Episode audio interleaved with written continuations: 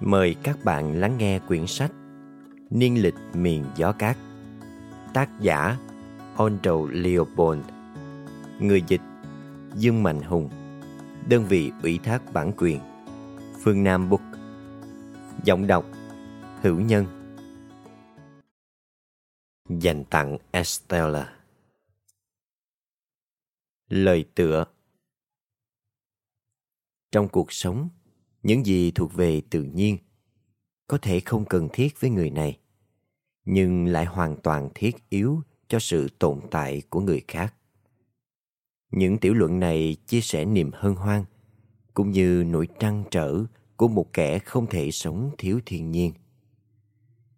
Như gió và hoàng hôn, chúng ta luôn coi những gì hoang dã là nghiễm nhiên có được trong tay cho đến ngày công cuộc phát triển dẹp bỏ chúng đi giờ đây, chúng ta phải đối diện với câu hỏi rằng, liệu một mức sống ngày càng cao có đáng để đánh đổi những điều tự do và hoang dã hay không?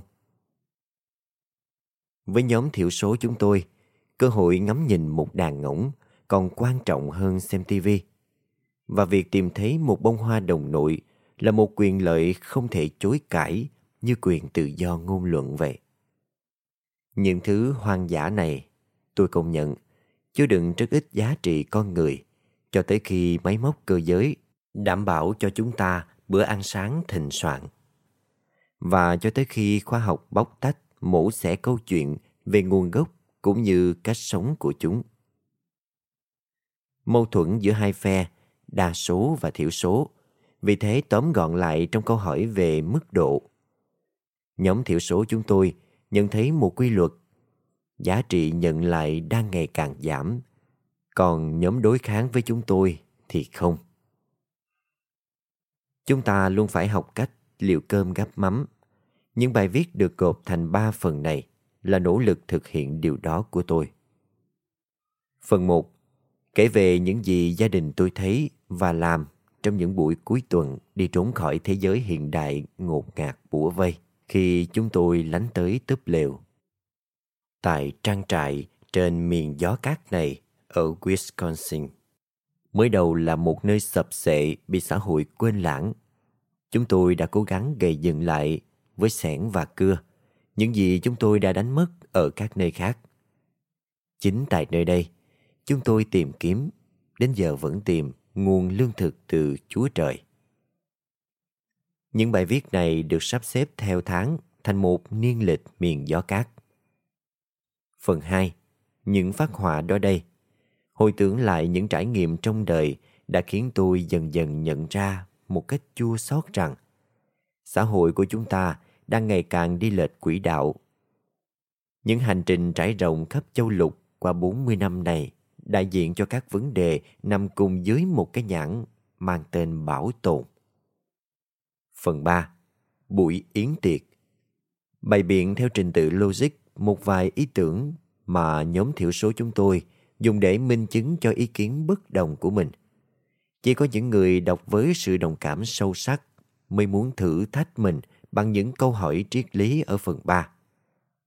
Tôi nghĩ rằng những bài viết trong phần này sẽ gợi dẫn cho chúng ta cách để đưa xã hội quay trở về quỹ đạo. Việc bảo tồn đang không đi đến đâu vì nó không ăn nhập gì với khái niệm của chúng ta về đất đai từ thời ông tổ Abraham. Chúng ta lạm dụng đất đai vì chúng ta coi nó như một thứ của cải thuộc về mình. Chỉ khi nào chúng ta nhìn nhận đất đai như một phần cộng đồng chúng ta thuộc về, khi đó chúng ta mới có thể bắt đầu sử dụng nó một cách yêu thương trân trọng. Sẽ không có cách nào khác để đất đai tiếp tục chịu đựng ảnh hưởng của xã hội cơ giới hóa hay để chúng ta tiếp tục gặt hái những mùa màng bội thu và giá trị văn hóa từ đất đai. Việc coi đất đai như một tổ hợp cộng đồng là một khái niệm cơ bản trong sinh thái học. Nhưng việc coi đất đai như một thứ để yêu thương trân trọng lại là phần mở rộng của đạo đức. Sự thật rằng đất đai hàm ẩn các giá trị văn hóa là một sự thật lâu đời. Nhưng gần đây, hầu như đã rơi vào quên lãng. Các tiểu luận sau đây sẽ cố gắng khơi lại ba suy niệm trên. Cách hiểu như vậy về đất và người hẳn nhiên phụ thuộc rất nhiều vào lớp lan trải nghiệm và định kiến cá nhân. Nhưng dẫu cho sự thật nằm ở đâu, thì ta cũng nhận thấy một điều hiển nhiên, rằng xã hội ngày càng phồn vinh của chúng ta giờ đây chẳng khác gì một kẻ mắc bệnh tưởng, ám ảnh về sức khỏe kinh tế của mình đến độ hoàn toàn mất đi khả năng đề kháng. Cả thế giới phát cuồng lên, sản xuất bồn tắm hàng loạt, đến độ chúng ta mất đi thế cân bằng để sản xuất hay thậm chí là để tắt vòi nước. Giờ đây, không có điều gì đáng tuyên dương hơn là một chút khinh thường gần gợn với những núi vật chất ngồn ngộn này.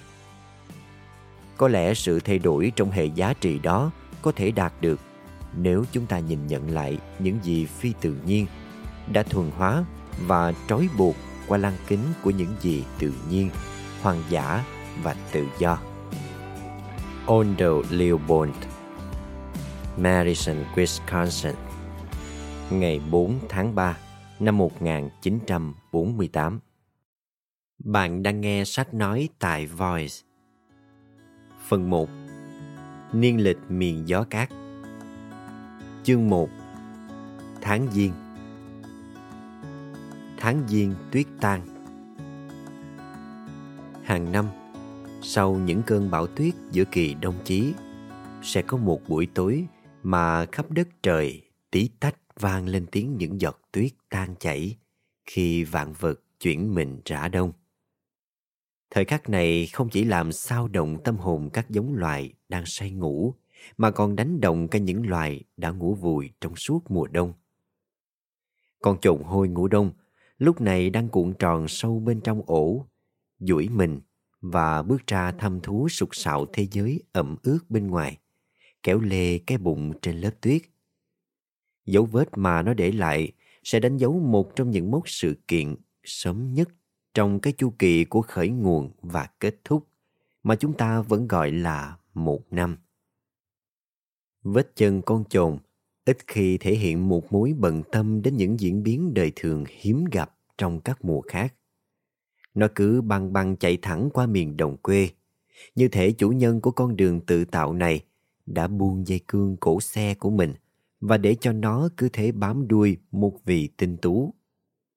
Tôi lần theo dấu chân con trộn, lòng không khỏi tò mò, muốn luận ra suy tư, cũng như tập tính ăn uống của con vật, hay cả đích đến nếu có trong đầu nó. Các tháng trong năm, từ tháng Giêng đến tháng 6, là một chuỗi tịnh tiến theo cấp số nhân của vô vàng những điều cám dỗ lòng người. Vào tháng Giêng, ta có thể lần theo vết chân loài trồn hôi, hay tìm kiếm bầy chim bạc má, hay quan sát xem lũ hưu đang nhấm nháp những nhánh thông non nào, hay lùng xem những cái tổ chuột xạ hương mới đắp. Trong những cuộc thăm thú tháng Giêng, lãng đãng và dung dị như sương tuyết, dàn trải như cái lạnh cuối đông. Chỉ thỉnh thoảng thì tâm trí ta mới sao nhãn và sa đà vào việc khác. Thời gian dư dả cho phép ta không chỉ mục sở thị loài nào đã làm những gì, mà còn ngẫm ngợi về lý do đằng sau của chúng. Một con chuột đồng giật mình khi nghe tiếng chân tôi bước lại gần, phóng ngang qua vệt đường ướt nước mà con trùng hôi để lại. Tại sao nó lại hiện hữu ngay giữa ban ngày như thế? Có lẽ nó đang lấy làm phiền lòng vì mùa tuyết tan.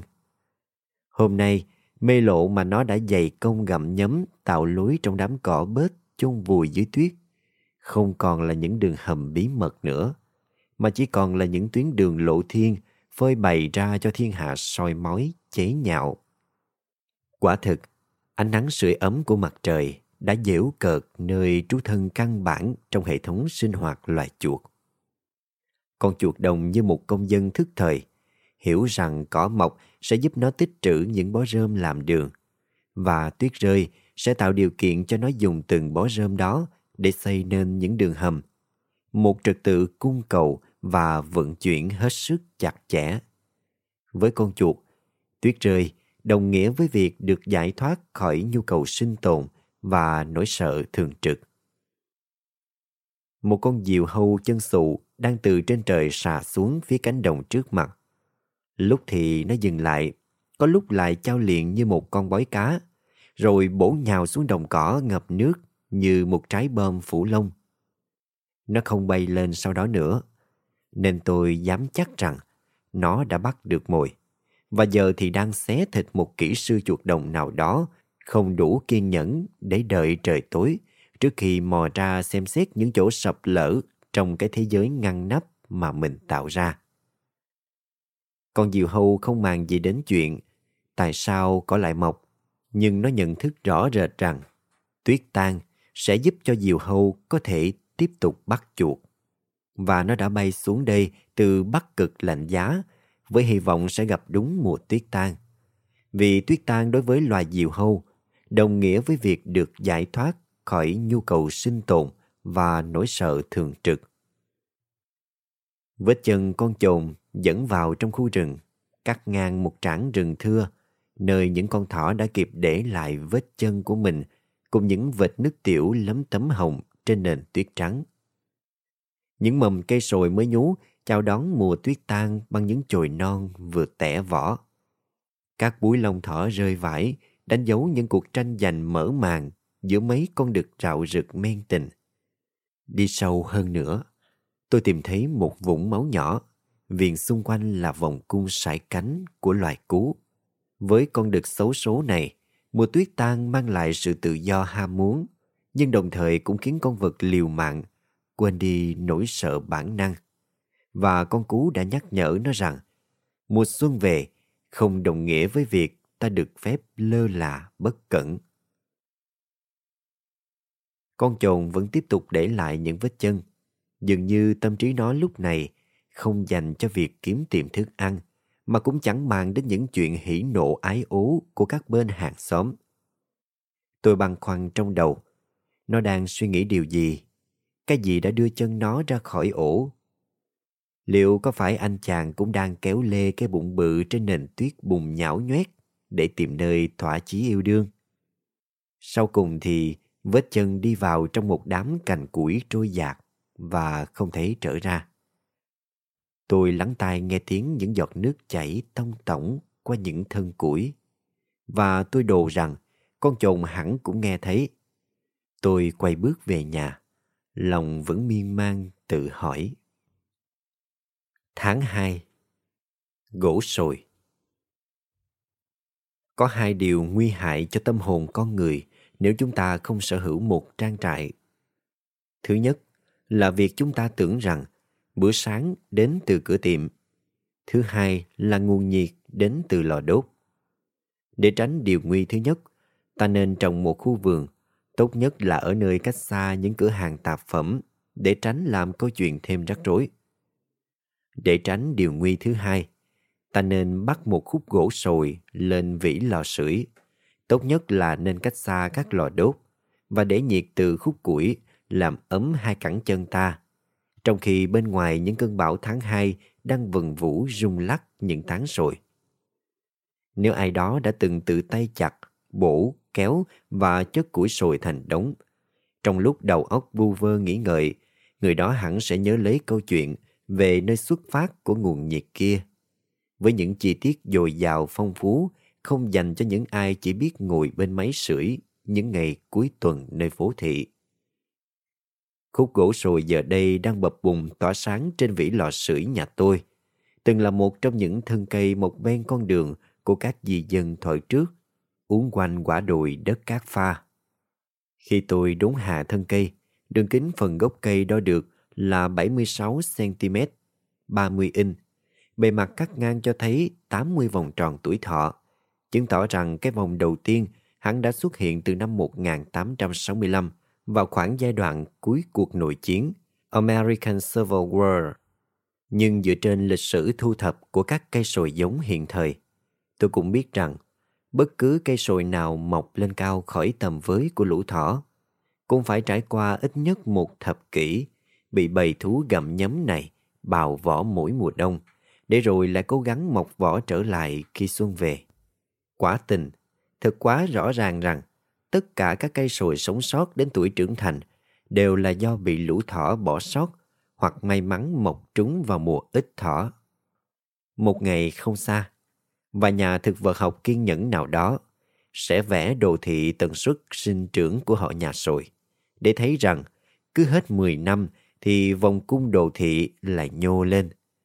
Mỗi lần nhô lên sau 10 năm của họ nhà sồi sẽ ứng với một lần lõm xuống sau 10 năm trong đồ thị tần suất của họ nhà thỏ. Quá trình giằng co qua lại trong cùng một loài và giữa các loài khác nhau này khiến cho hệ động vật và hệ thực vật cùng nhau đạt đến ngưỡng trường sinh bất tử.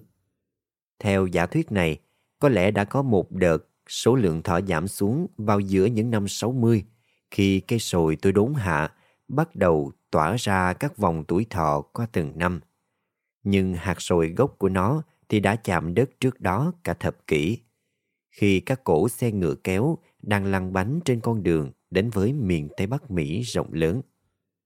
Có lẽ chính việc xe cộ đi lại của đoàn dân di cư nọ đã cày xới con đường này, rồi tạo điều kiện cho hạt sồi kia bén rễ và vươn những chiếc lá đầu tiên về phía mặt trời. Cứ một nghìn hạt sồi thì chỉ có một hạt lớn thành cây đủ cao để cự nổi bầy thỏ.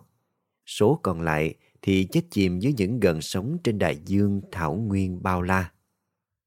Việc cây sồi này chẳng những không chết yểu mà còn sống tới 80 năm để tiếp nạp ánh mặt trời tháng 6, khiến tôi cảm thấy ấm lòng đôi chút.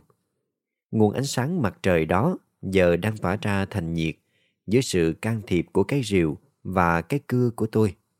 Để sưởi ấm tinh thần tôi cùng căn láng nhỏ giữa muôn vàng bảo tố vây quanh và cứ mỗi lọn khói luồn lách qua ống khói của tôi lại trở thành nhân chứng cho bất cứ ai để tâm rằng mặt trời đã không tỏa sáng một cách vô ích. Chú chó của tôi thì chẳng mấy bận tâm xem nhiệt đến từ đâu, nhưng nó tha thiết quan tâm rằng nhiệt sẽ đến và đến sớm. Và quả thật, nó coi khả năng tạo ra nhiệt của tôi là một điều thần kỳ. Vì mỗi sáng, khi tôi ra khỏi giường lúc trời còn tờ mờ, và run run quỳ xuống bên cạnh lò sưởi để nhóm lửa, nó sẽ nhẹ nhàng lách mình vào giữa tôi và khúc củi đang bén lửa mà tôi vừa đặt lên đống mùi than. Thậm chí, tôi còn phải luồn hai tay giữa hai chân nó để quẹt diêm nhóm lửa. Niềm tin nhường ấy, theo tôi, hẳn là thứ có thể dời non lấp bể. Một tia sét chính là thứ đã kết liễu sự nghiệp tích gỗ trồng rừng của cây sồi này. Một đêm tháng bảy nọ, cả hai chúng tôi dựng người thức dậy khi tiếng chớp ầm ầm đi kèm với tiếng đổ ngã vang trời. Chúng tôi nhận ra sét hẳn đã đánh xuống đâu quanh đây. Nhưng vì nó không đánh thẳng vào láng, nên chúng tôi cứ thế đi ngủ tiếp. Con người dùng bản thân làm phép thử cho vạn vật, và điều này đặc biệt đúng với những ca xét đánh. Sáng hôm sau, trong lúc tản bộ lên đồi đất cát pha và hân hoan tận hưởng khí trời mát mẻ sau cơn mưa, cùng những bông cúc nhụy nón và những khóm cỏ ba lá Chúng tôi bắt gặp một miếng vỏ cây lớn vừa bị xét gọt khỏi thân cây sồi bên lề đường. Trên thân cây vẫn còn in một vết sẹo dích dắt kéo dài do nhựa cây rỉ ra từ phần thân không còn vỏ. Rộng khoảng 30cm và còn tươi rói, chưa vàng đi dưới ánh mặt trời. Qua ngày hôm sau thì lá cây đã héo rũ xuống và chúng tôi biết rằng lưỡi sét kia đã ban cho chúng tôi ít nhất 3 bó củi đốt. Đơn vị đo lường ở đây là cột. Một cột củi có kích thước 1,2 x 1,2 x 2,4 mét. Tất cả chú thích trong sách là của người dịch. Dù rất tiếc nuối trước sự ra đi của cây sồi cổ thụ, chúng tôi biết rằng có ít nhất một tá con cái của nó đang ngẩng cao đầu kiêu dũng trên nền đất cát và sẵn sàng kế thừa sự nghiệp trồng rừng của cây mẹ. Chúng tôi để cho thân cây liệt sĩ nằm phơi một năm dưới mặt trời. Giờ đây đã trở nên vô nghĩa với nó. Để rồi vào một ngày đông xe sắt, chúng tôi đốn hạ thành trì gốc rễ của nó bằng một lưỡi cưa mới mài dũa. Trong thâm tâm, chúng tôi nhận thấy rằng hai núi mùn cưa sau khi đốn cây ẩn chứa điều gì sâu xa hơn là những phần gỗ dư thừa. Chúng là mặt cắt ngang của một thế kỷ, với từng lưỡi cưa chúng tôi lại cắt sâu hơn qua từng thập kỷ, dọc theo biên niên ký của một cuộc đời, viết bằng những vòng tròn đồng tâm, loan ra qua từng năm trên mặt gỗ sồi. Chỉ cần khoảng một tá lần kéo là lưỡi cưa đã vượt qua số năm ít ỏi mà trang trại này thuộc về chúng tôi. Khoảng thời gian khi chúng tôi đã học cách yêu thương trân trọng nơi này. Ngay sau đó, chúng tôi cắt qua thời đại của người chủ trang trại trước đó. Một tay buôn bán hàng lậu và hết sức căm ghét mảnh đất này. Người đã hút kiệt chất màu còn lại trong nó trước khi châm lửa đốt căn nhà nông trang và quan trả nó lại cho quyền quản lý của hạt. Đồng thời cũng bùng luôn việc đóng thuế. Sau đó thì gã biến mất vào dòng người di cư không miếng đất cấm dùi trong giai đoạn đại khủng hoảng. The Great Depression. Dù vậy thì cây sồi vẫn hết mực bao dung với gã. Những mùng gỗ trong thời kỳ của gã vẫn đậm hương, mịn màng và ửng hồng như trong thời của chúng tôi vậy. Mà một cây sồi thì có quan tâm gì đến con người xung quanh đâu.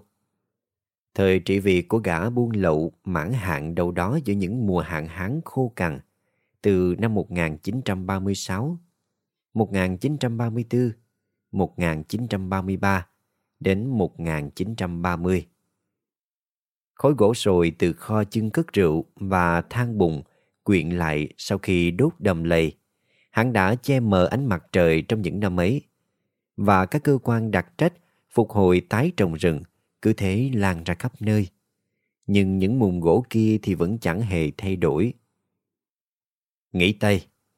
Trưởng nhóm thờ cưa cất giọng và chúng tôi tạm nghỉ lấy hơi. Giờ thì lưỡi cưa đã cắt hết những năm 1920, thập kỷ của tầng lớp trung lưu, Baby Teen Decade, khi mọi thứ đều được thổi phồng và nâng cấp một cách ẩu tả và ngạo mạn, chỉ ít là đến năm 1929 khi sập sàn chứng khoán.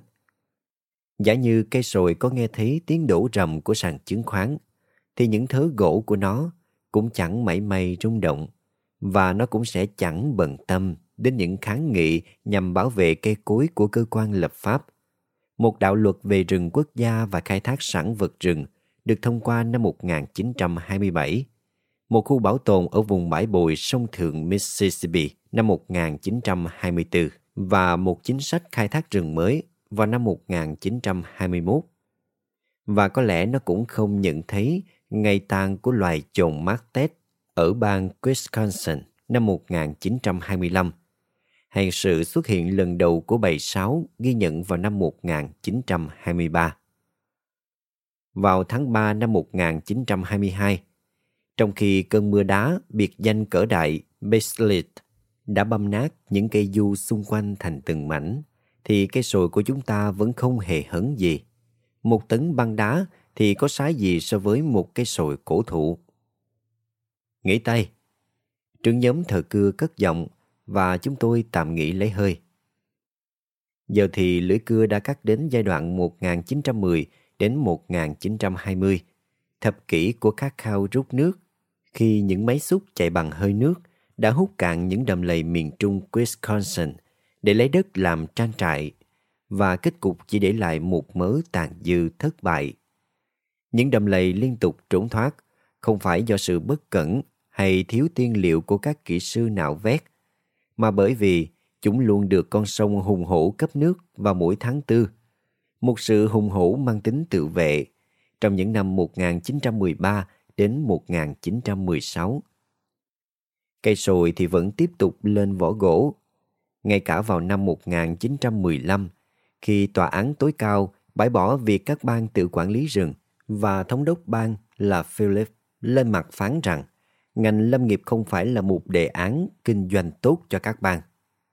Ngài thống đốc đã không tính đến chuyện có thể có nhiều hơn một định nghĩa cho cái gì là tốt hay thậm chí là cái gì có thể được coi là kinh doanh. Ngài cũng không dự trù được rằng, trong khi tòa án đang thảo ra một cách hiểu của chữ tốt, thì cùng lúc đó, những trận cháy rừng lại đang viết xuống trên nền đất một cách hiểu khác xa. Có lẽ để có thể giữ cương vị thống đốc thì đầu óc người ta cần thông suốt kiên định trong những vấn đề ngữ nghĩa như vậy. Trong khi lâm nghiệp ở thập kỷ này suy giảm, những khu bảo tồn chuyên dành cho săn bắt lại gia tăng. Vào năm 1916, loài gà lôi chính thức chuyển hộ khẩu đến hạt Worcestershire. Năm 1915, một đạo luật liên bang nghiêm cấm săn bắn vào mùa xuân. Năm 1913, một trang trại thú săn của bang Wisconsin được thành lập. Năm 1912, một đạo luật hưu được ra đời để bảo vệ luôn cả các con hưu cái. Năm 1911, một đại dịch những khu bảo tồn lan ra khắp toàn bang. Bảo tồn trở thành một từ thiên liêng, nhưng cây sồi vẫn hoàn toàn không hay biết. Nghỉ tay, trưởng nhóm thợ cưa cất giọng và chúng tôi tạm nghỉ lấy hơi. Giờ thì chúng tôi cắt đến năm 1910. Trong lúc một hiệu trưởng trường đại học danh giá xuất bản một cuốn sách về bảo tồn, một nạn dịch ong cắn lá đã càn quét hàng triệu cây thông rụng lá. Một trận đại hạn hán làm cho các rừng thông héo tàn và một cái máy nạo vét cỡ đại đã hút cạn kiệt đầm lầy Horicon. Chúng tôi cắt đến năm 1909 khi cá trứng lần đầu được nuôi thả trong vùng ngũ đại hồ, The Great Lakes. Và vào một mùa hè ẩm ướt, thì cơ quan lập pháp quyết định cắt giảm ngân sách cho việc phòng chống cháy rừng. Chúng tôi cắt đến năm 1908, một năm khô hạn với những đợt cháy rừng lớn hoành hành, và Wisconsin nói lời từ biệt với con báo sư tử cuối cùng còn sót lại trong bang. Chúng tôi cắt đến năm 1907 khi một con linh miêu lang thang kiếm tìm miền đất hứa ở nhầm chỗ và kết cục là bỏ xác lại giữa những trang trại trong hạt đèn. Chúng tôi cắt đến năm 1906 khi người kiểm lâm đầu tiên của bang nhậm chức và những trận cháy rừng tàn phá gần 7.000 hecta rừng trong những hạt thuộc vùng đất cát pha này. Chúng tôi cắt đến năm 1905 khi một bầy ưng ngỗng bay xuống từ phương Bắc và ngốn ngấu gần hết đám gà gô trắng bản địa. Chúng hẳn đã bay tới đầu trên cây sồi này và gấp mất vài con gà gô của tôi. Chúng tôi cắt tới những năm 1902, 1903, một mùa đông giá buốt khắc nghiệt. Năm 1901, năm xảy ra một trận hạn hán lịch sử, mưa rơi chưa đầy một mét nước trong cả năm. Năm 1900, một năm kỷ niệm 100 năm hy vọng, nguyện cầu và một mong đời thường niên nữa trên thân sồi. Nghỉ tay! Trưởng nhóm thợ cưa cất giọng và chúng tôi tạm nghỉ lấy hơi. Bây giờ thì lưỡi cưa đã cắt đến những năm 1890, quãng thời gian hứng khởi vui tươi cho những ai hướng mắt về phía ánh đèn thành phố, thay vì nhìn xuống đất dưới chân mình. Chúng tôi cắt tiếp vào năm 1899, khi một hòn đạn đâm xuyên con chim bồ câu di cư cuối cùng ở gần hạt Babcock, cách nơi này khoảng hai hạt nữa về phía bắc. Chúng tôi cắt tới năm 1898 vào một ngày trời thu khô hanh, tiếp nối bằng một mùa đông không một bông tuyết, nhưng đủ lạnh để làm băng giá len lỏi vào sâu hơn 2 mét đất và giết chết những cây táo. Năm 1897 là một năm hạn hán, năm của một ủy ban lâm nghiệp nữa ra đời. Năm 1896, khi chỉ nội ngôi làng Spooner đã vận chuyển được 25.000 con gà gu đồng cỏ ra chợ bán. Năm 1895 là một năm cháy rừng. Năm 1894 thêm một năm hạn hán. Và năm 1893, năm của trận bão chim sơn ca, The Bluebird Storm, khi một cơn bão tuyết tháng 3 quét sạch đến gần như không sót lại một con chim sơn ca di cư nào. Những con sơn ca đầu tiên luôn cất cánh từ cội sồi già này. Nhưng vào giữa những năm 90, có lẽ chúng đã bỏ qua nơi này. Chúng tôi kéo lưỡi cưa vào đến năm 1892, thêm một năm cháy rừng nữa. Năm 1891, một mùa kém sinh sản với loài gà gô trắng.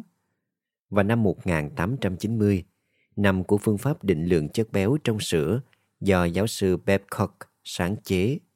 Babcock Milchester tạo đà cho phát biểu nửa thế kỷ sau của thống đốc bang là Hale rằng Wisconsin là thủ phủ bơ sữa của nước Mỹ. Không có ai, ngay cả giáo sư Babcock, có thể ngờ rằng biệt danh ấy giờ đây sẽ nằm chễm chệ trên bất cứ biển số xe nào trong bang. Cũng trong năm 1890 đó, những bè chở gỗ thông lớn nhất trong lịch sử đã xuôi dòng về phía hạ nguồn sông Wisconsin và trôi ngang cây sồi của tôi. Để sau đó xây dựng nên một đế chế những nông trang gỗ đỏ cho những đàn bò của các bang thảo nguyên nước Mỹ. Chính những thân gỗ thông đó đã che chở cho những con bò khỏi cơn bão tuyết.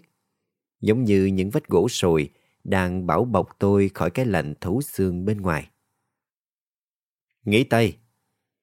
Trưởng nhóm thợ cưa cất giọng và chúng tôi tạm nghỉ lấy hơi. Bây giờ thì lưỡi cưa đã chạm tới những năm 1880. Năm 1889, một năm khô hạn, năm mà lễ trồng cây Arbor được phát động trên toàn bang. Năm 1887, khi Wisconsin bổ nhiệm người giám sát luật săn bắn đầu tiên. Năm 1886, khi Đại học Nông nghiệp tổ chức khóa học ngắn hạn đầu tiên cho nông dân. Năm 1885, mở màn bằng một mùa đông dài và lạnh lẽo chưa từng thấy trong lịch sử. Năm 1883, khi chủ nhiệm khoa W.H. Henry báo cáo rằng các loại hoa mùa xuân ở Madison nở muộn hơn 13 ngày so với bình thường. Năm 1882, khi hồ Mendoza mở cửa đón khách muộn hơn một tháng do trận bão đại hàng Bisnau lịch sử kèm theo tiết trời lạnh buốt trong những năm 1881 đến 1882. Cũng chính vào năm 1881, Hội Nông nghiệp Wisconsin đưa ra thảo luận câu hỏi làm sao chúng ta cắt nghĩa được kỳ tăng trưởng thứ sinh, khả năng phát triển tiếp của cây sau những xáo trộn như bật gốc, cháy rừng, côn trùng phá hoại của giống cây sồi gỗ đen vốn đã và đang bén rễ đâm chồi trên toàn quốc trong 30 năm qua. Cây sồi của tôi là một trong số các cá thể đó. Một cử tri nhận xét là do sinh sản ngẫu nhiên. Người khác lại cho rằng đó là do lũ bồ câu di cư về phương Nam đã nhả ngược hạt sồi ra. Nghỉ tay Trưởng nhóm thợ cưa cất giọng và chúng tôi tạm nghỉ lấy hơi. Giờ lưỡi cưa đã liếm vào đến những năm 1870, thập kỷ của cơn say túy lúy với việc trồng lúa mì ở Wisconsin. Vào thứ hai, chúng tôi tiến đến năm 1879, khi lũ bò lúa mì, ấu trùng bò cánh cứng, bệnh rỉ sắt và đất thiếu màu cuối cùng đã buộc các nông dân Wisconsin đối mặt với sự thật rằng họ không thể tiếp tục mở rộng diện tích đất trồng lúa mì trên các thảo nguyên hoang sơ về phía Tây nếu họ không muốn đất dưới chân trở nên cằn cỗi đến không thể cứu vãn nổi.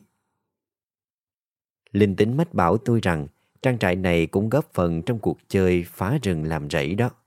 Và những hạt cát khô cằn thổi về phía bắc cây sồi của tôi có nguồn gốc từ giai đoạn làm phát trồng lúa mì đó. Cũng trong năm 1879, chúng ta chứng kiến đàn cá chép đầu tiên được thả nuôi ở Wisconsin. Kèm theo là chuyến đi lậu vé của giống cỏ lúa mì từ châu Âu vào trong bang. Vào ngày 27 tháng 10 năm 1879, sáu con gà gô đồng cỏ di trú đậu trên đòn nóc của nhà thờ giám lý Đức Quốc German Methodist Church ở Madison, nhìn ngắm thành phố đang ngày càng phát triển này. Vào ngày 8 tháng 11, các chợ ở Madison đầy ắp những con vịt bán đổ đống với giá chỉ 10 cent một con. Năm 1878, một thợ săn hưu đến từ South Brabis đưa ra lời nhận xét có phần tiên đoán. Số thợ săn rồi sẽ áp đảo số lượng hưu. Vào ngày 10 tháng 9 năm 1877, hai anh em thợ săn ở hồ Muskego đã bắn hạ và đóng túi 210 con mòng két đuôi xanh chỉ trong một ngày. Năm 1876 là năm ẩm ướt nhất trong lịch sử bang, với lượng nước mưa dâng lên đến gần một mét rưỡi. số lượng gà gô đồng cỏ tụt xuống, có lẽ phần vì mưa lớn. Năm 1875, bốn thợ săn đã bắn chết 153 con gà gô đồng cỏ trên thảo nguyên York cách đây một hạt về hướng đông. Trong cùng năm ấy, Hiệp hội Thủy sản Hoa Kỳ đã thả giống cá hồi Đại Tây Dương vào hồ Devil, cách cây sồi của tôi tầm 16 cây số về phía nam. Năm 1874, những thước dây kẽm gai đầu tiên sản xuất trong nhà máy được bấm dập xung quanh các gốc sồi. Tôi hy vọng là không có thứ cổ vật nào như thế còn kẹt lại trong thân sồi chúng tôi đang cưa này. Năm 1873, một công ty ở Chicago đã tiếp nhận và tung ra thị trường 25.000 con gà gô đồng cỏ. Người tiêu dùng ở Chicago đã mua tổng cộng 600.000 con ở mức giá 3,25 đô la một tá. Năm 1872, con gà Tây hoang dã cuối cùng ở Wisconsin đã bị săn hạ ở địa điểm cách đây hai hạt về hướng Tây Nam. Thật hợp tình hợp lý khi thập kỷ đánh dấu sự thoái trào trong cơn sốt tiên phong trồng lúa mì, cũng kết thúc luôn cơn sốt săn bắt bồ câu. Vào năm 1871, trong vòng bán kính 80 cây số tính từ cây sồi của tôi về phía tây bắc, ước tính có khoảng 136 triệu con bồ câu đã làm tổ. Một số con có lẽ đã làm tổ ngay trên cây sồi này. Vì lúc đó, nó đã là một cây sồi con lớn mạnh, cao tầm 6 mét. Những tay săn bồ câu lũ lượt truy kích những con chim với bẫy lưới và họng súng săn, dùi cui và những cục muối liếm nhử mùi. Để rồi sau đó, chất đầy những con bồ câu để nhồi nhân bánh nướng lên các toa tàu chạy hướng Nam và Đông về các thành phố. Đó là đợt làm tổ lớn cuối cùng của loài bồ câu ở Wisconsin và có lẽ cũng là lần gần cuối ở bất cứ bang nào khác. Cùng trong năm 1871 xuất hiện các bằng chứng khác về cuộc hành quân của đế chế loài người. Trận cháy Peshtigo thiêu rụi cây cối và đất đai của một vài hạt và trận cháy Chicago nghe đồn là bắt đầu từ cú đá hậu phản đối của một con bò cái. Vào năm 1870, đế chế chuột đồng đã bắt đầu cuộc càn quét của riêng mình. Chúng dọn sạch các vườn cây trái của tiểu bang lúc đó còn non trẻ, chỉ để sau đó kéo nhau chết hàng loạt. Chúng không kịp gặm nhấm cây sồi của tôi, phần vì lớp vỏ cây lúc đó đã quá dày và cứng với lũ chuột. Đồng thời, trong năm 1870, một tay súng đã khoe khoang trên kênh American Sportsman, thể thao nước Mỹ, rằng mình đã giết được 6.000 con vịt chỉ trong một mùa săn bắn gần Chicago. Nghỉ tay! Trưởng nhóm thợ cưa cất giọng và chúng tôi tạm nghỉ lấy hơi. Lưỡi cưa giờ đã tiến đến những năm 1860, khi hàng nghìn người tử trận trong cuộc nội chiến chỉ để trả lời câu hỏi liệu cộng đồng giữa người với người này có dễ dàng chia tách đến vậy? Cuối cùng thì mọi chuyện cũng qua đi. Tuy nhiên, họ đã không thấy được và chúng ta đến giờ vẫn chưa nhận ra rằng câu hỏi tương tự đó cũng ứng với mối quan hệ giữa con người và thiên nhiên đất đai. Thập kỷ này cũng trải qua những cuộc dò dẫm tìm đường trong đêm để giải quyết các vấn đề vĩ mô. Vào năm 1867, quý ngài Increasy Lapham đã thuyết phục hội làm vườn của tiểu bang State Horticultural Society trao giải thưởng cho các khu trồng rừng. Vào năm 1866, con nai sừng tấm Wisconsin cuối cùng đã bị giết hại. Lưỡi cưa giờ đây đã cắt vào năm 1865, một năm cốt lõi cho cây sồi của chúng ta. Đó là năm mà John Muir đã ngỏ lời mua lại từ tay anh trai mình một căn nhà nông trang cách cây sồi gần 50 cây số về hướng đông và biến nó thành một vườn bảo tồn các loại hoa dại từng khiến ông ngây ngất một thời non trẻ. Anh trai ông khước từ lời đề nghị đó, nhưng ông ta cũng không khống chế được ý tưởng đó lan tỏa đến toàn bang. 1865 luôn là cột mốc trong lịch sử bang Wisconsin đánh dấu năm chấm nở tình thương và lòng trắc ẩn cho những gì thuộc về thiên nhiên hoang dã và tự do. Chúng tôi đã cưa đến phần lõi xốp, lưỡi cưa của chúng tôi đã đảo chiều tình tiến của lịch sử. Chúng tôi vừa cắt, vừa giật lùi qua các năm, trong khi vẫn đi tới về phía bên kia của thân cây. Cuối cùng thì thân cây cũng rúng động, miệng vết cưa bỗng nhiên há rộng ra.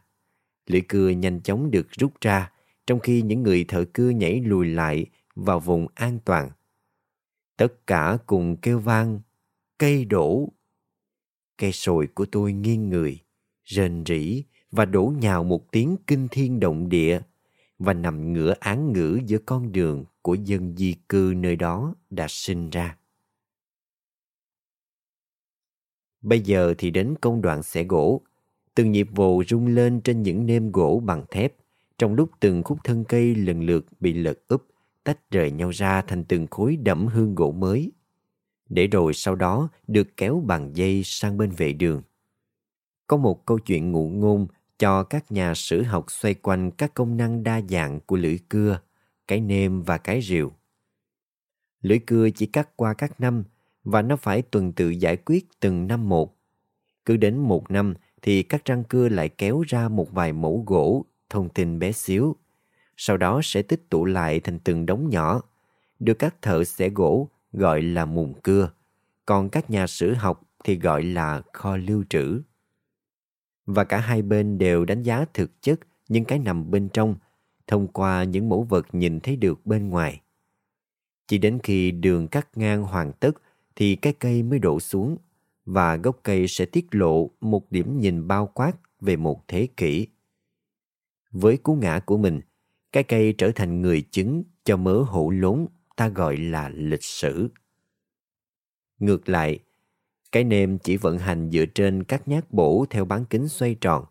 Mỗi nhắc bổ như thế là cho thấy một góc nhìn tổng quan của tất cả các năm cùng một lúc, hoặc sẽ không hé lộ điều gì cả. Tất cả tùy thuộc vào kỹ năng lựa chọn mặt cắt của người bổ. Nếu bạn do dự, thì cứ để yên cho phần gỗ phơi nắng trong một năm, cho đến khi xuất hiện một vài vết nứt trên mặt gỗ. Rất nhiều bàn tay nóng vội đã nén những cái nêm kẹt chặt vào thân cây, để chúng nằm đó rỉ sét đi và cứng ngắc giữa những thứ gỗ đang xen, không tài nào chẻ nổi. Cái rìu chỉ vận hành ở một góc chéo so với các năm và chỉ giúp hé lộ các vòng ngoài rìa hay quá khứ gần đây. Công năng đặc biệt của nó là cắt xén bớt cành nhánh mà cả lưỡi cưa và cái nêm đều bất lực đầu hàng. Cả ba dụng cụ đều cần thiết để tạo tác nên một khúc gỗ sồi tốt và một pho sự quý.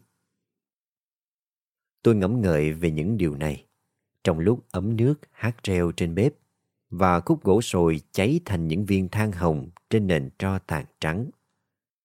Khi xuân về, tôi sẽ mang chỗ tro tàn đó quay lại mảnh vườn dưới chân ngọn đồi cát pha. Chúng sẽ quay trở lại với tôi, có lẽ dưới hình dáng những trái táo đỏ ngọt, hay có thể trong hình bóng một chú sóc béo tốt với tinh thần táo bạo. Vì một lý do nào đó, ngay cả chú cũng không biết, đang hì hục quyết tâm trồng những trái sồi rụng. Tháng 3 Bầy ngỗng trở về Một cánh én chẳng làm nên trời hè, như một đàn ngỗng sải cánh cắt xuyên qua nền trời bàn bạc của mùa tuyết tan tháng 3, thì quả là dấu hiệu báo xuân về.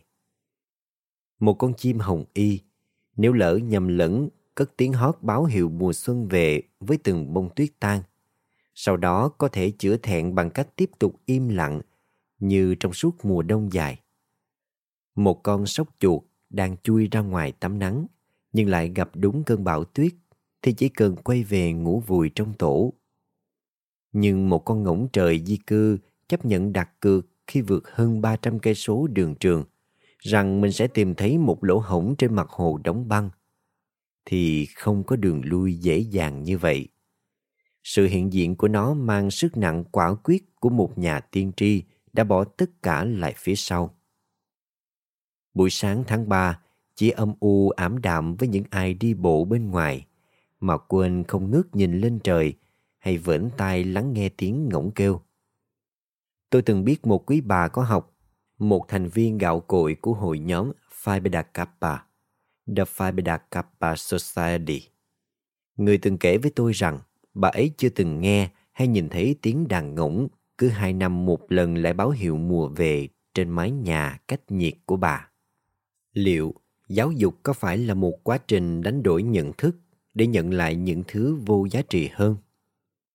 Con ngỗng nào mà lựa chọn như vậy chẳng sớm thì muộn sẽ biến thành một mớ lông cánh nát bấy. Đàn ngỗng báo hiệu mùa về trên trang trại của chúng tôi nhận thức rõ về rất nhiều thứ, bao gồm cả những đạo luật ở Wisconsin. Những đàn ngỗng bay về phương Nam vào tháng 11 thường bay cao vút phía trên đầu chúng tôi. Tuyệt nhiên im bặt, không một tiếng động, ngay cả khi chúng nhận ra những bãi cát và đầm nước thân thuộc còn trơ gốc trà mới cắt trong đêm. Bất chấp thôi thúc muốn tới liền các hồ vũng rộng cách đó hơn 30 cây số về phía nam, nơi chúng rảo bước buổi sáng trời, rồi lại lượm trộm bắp ngô mới gặt lúc đêm xuống. Bầy ngỗng vẫn không dám lao thẳng tới nơi theo đường chim bay. Bầy ngỗng tháng 11 hiểu rõ hơn ai hết rằng luôn có những họng súng rình rập khắp các đầm lầy và ao hồ từ rạng đông đến tối mịt. Bầy ngỗng tháng 3 thì lại là một câu chuyện hoàn toàn khác. Mặc dù đã bị bắn tỉa trong suốt cả mùa đông, bằng cớ còn nằm trên những bộ cánh tạ tơi. Chúng biết rằng mùa xuân đến nghĩa là lệnh tạm ngừng bắn bắt đầu có hiệu lực. Chúng lướt gió trên doi đất nhô ra sông, xà xuống thấp trên những cù lao và bãi bồi, giờ đây đã vắng bóng thợ săn, và lật đật nhào xuống các bãi cát như tìm thấy một cố nhân lâu ngày chưa gặp. Chúng lượn vòng đang xen thật thấp trên các đầm lầy và đồng cỏ, khám phá từng ao vũng mới tan. Cuối cùng, sau một vài vòng chiếu lệ trên đầm lầy, chúng cụp cánh và trao liện về phía mặt hồ. Bàn chân đen dần đáp xuống và cái phao câu trắng nõn vĩnh lên trên nền quả đồi đằng xa. Khi chạm nước, những vị khách mới tới của chúng ta bắt đầu kêu quàng quạt và đập nước đến độ ý nghĩ cuối cùng về mùa đông cũng trôi tuột khỏi những thân cỏ hương bồ cứng đờ.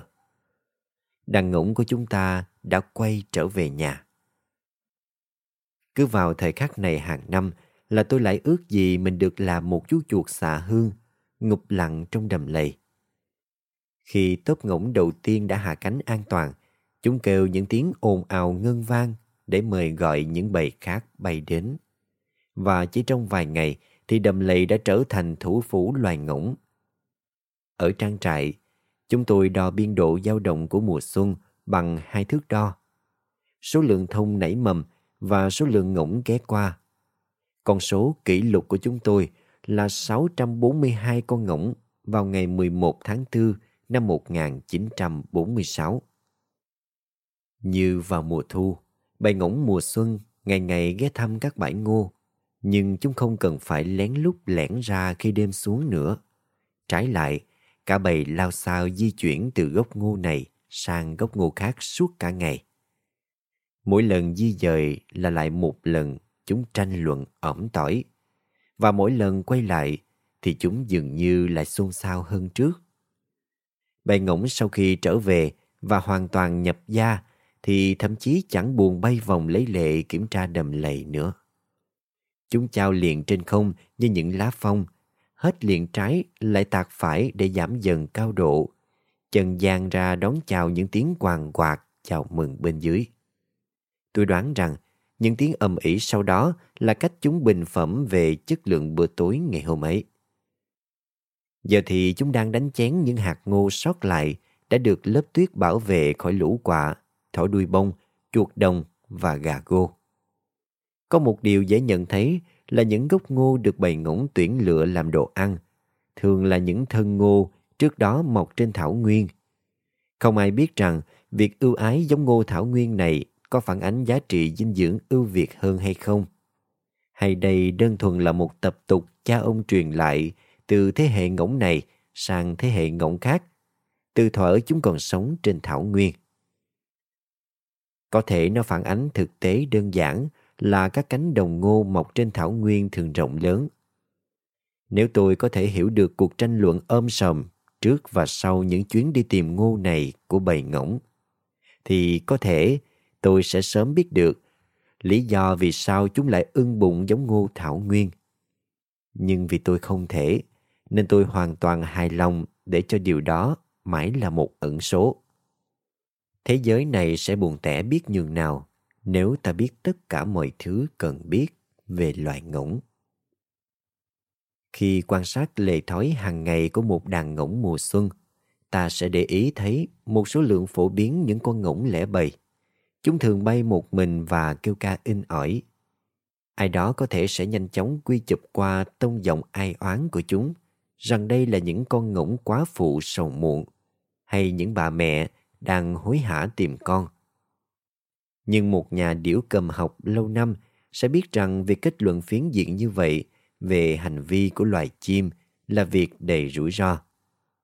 Từ lâu tôi đã cố giữ đầu óc cởi mở khi tiếp cận những câu hỏi như thế. Sau khi tôi và học trò đã dày công đếm số ngỗng trong một đàn trong suốt 6 năm, một tia sáng lóe lên trong đầu chúng tôi về ý nghĩa đằng sau những con ngỗng đơn độc nọ. Các phân tích toán học cho thấy rằng các tổ hợp bầy 6 con hay bội số của 6 xuất hiện với tần suất cao hơn hẳn mức ngẫu nhiên cho phép. Nói theo cách khác, một bầy ngỗng được tạo thành bởi một gia đình hay một nhóm các gia đình và điều này có lẽ đã xác tính cho những tưởng tượng ban đầu của chúng ta về những con ngỗng đơn côi khi xuân về. Chúng là những cá thể sống sót côi cút sau những đợt săn bắn vào mùa đông và giờ đây đang vô vọng tìm kiếm bầy đàn của mình. Bây giờ thì tôi có thể cho phép mình xót thương trước mất mát của những cánh ngỗng lẻ loi kia. Rất hiếm khi toán học khô khan xác chứng cho những ý tưởng có phần ủy mị của người yêu chim. Vào những đêm tháng tư, khi tiết trời đã ấm lên, đủ để ta có thể ngồi ngoài trời. Chúng tôi thường tận hưởng việc lắng nghe các trình tự, nghi thức của cuộc tụ họp muôn loài nơi đầm lầy. Có những khoảng lặng dài khi ta chỉ nghe thấy tiếng chim dẻ dung vỗ cánh, tiếng rút lên của một con cú ở đằng xa, hay tiếng cục tác âm mũi của vài con sâm cầm gọi bạn. Rồi bất chợt, một tiếng ngỗng trời lanh lảnh dồn vang, và trong phút chốc, cả đầm lầy trở nên huyên náo hỗn độn. Đầu đây là những tiếng cánh ngỗng đập nước, bóng những con ngỗng đạp chân phóng nhào vào nhau, đi kèm với những tiếng kêu la phàn nàn của những con đứng ngoài cuộc cãi vã gầy gắt này. Cuối cùng, một con ngỗng với tông giọng trầm sâu cất lên một tiếng phán xét cuối cùng và những âm thanh ồn ả tắt dần đi. Chỉ còn những tiếng rút rít thì thào không ngớt giữa những con ngỗng. Một lần nữa, tôi ước gì mình là một con chuột xạ hương. Khi những cây bạch đầu ông đã nở đầy hoa, thì cũng là lúc hội đồng ngỗng nơi đây dần biến mất. Và trước khi tháng năm nhón gót tới, thì đầm lầy của chúng ta lại trở về thành một vùng ẩm ướt um tùm cây cỏ. Lấp ló đâu đây một vài con chim hét, cánh đỏ hay gà nước. Lịch sử thật nực cười khi cho rằng các cường quốc mới là những người khám phá ra mô hình liên minh các quốc gia liên lục địa ở Cairo vào năm 1943. Các cộng đồng ngỗng toàn cầu đã sớm phát hiện ra điều này từ rất lâu. Và cứ mỗi tháng 3, chúng lại đặt cược mạng sống của mình lên chân lý giản đơn này. Thuở ban đầu, mỗi liên minh này chỉ tồn tại trên những phiến băng trong kỷ băng hà. Sau đó, Mỗi liên minh tiếp tục được duy trì khi tuyết tan tháng 3 và những bầy ngỗng từ khắp nơi hành hương trở về phía Bắc.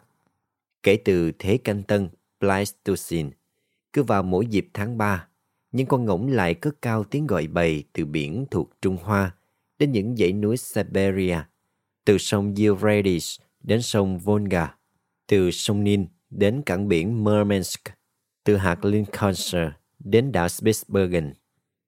Cứ mỗi tháng 3, kể từ Thế Canh Tân, những đàn ngỗng lại kháo nhau kêu gọi liên minh từ hạt Currituck đến vùng Labrador, từ hồ Madamaski đến bán đảo Ungava.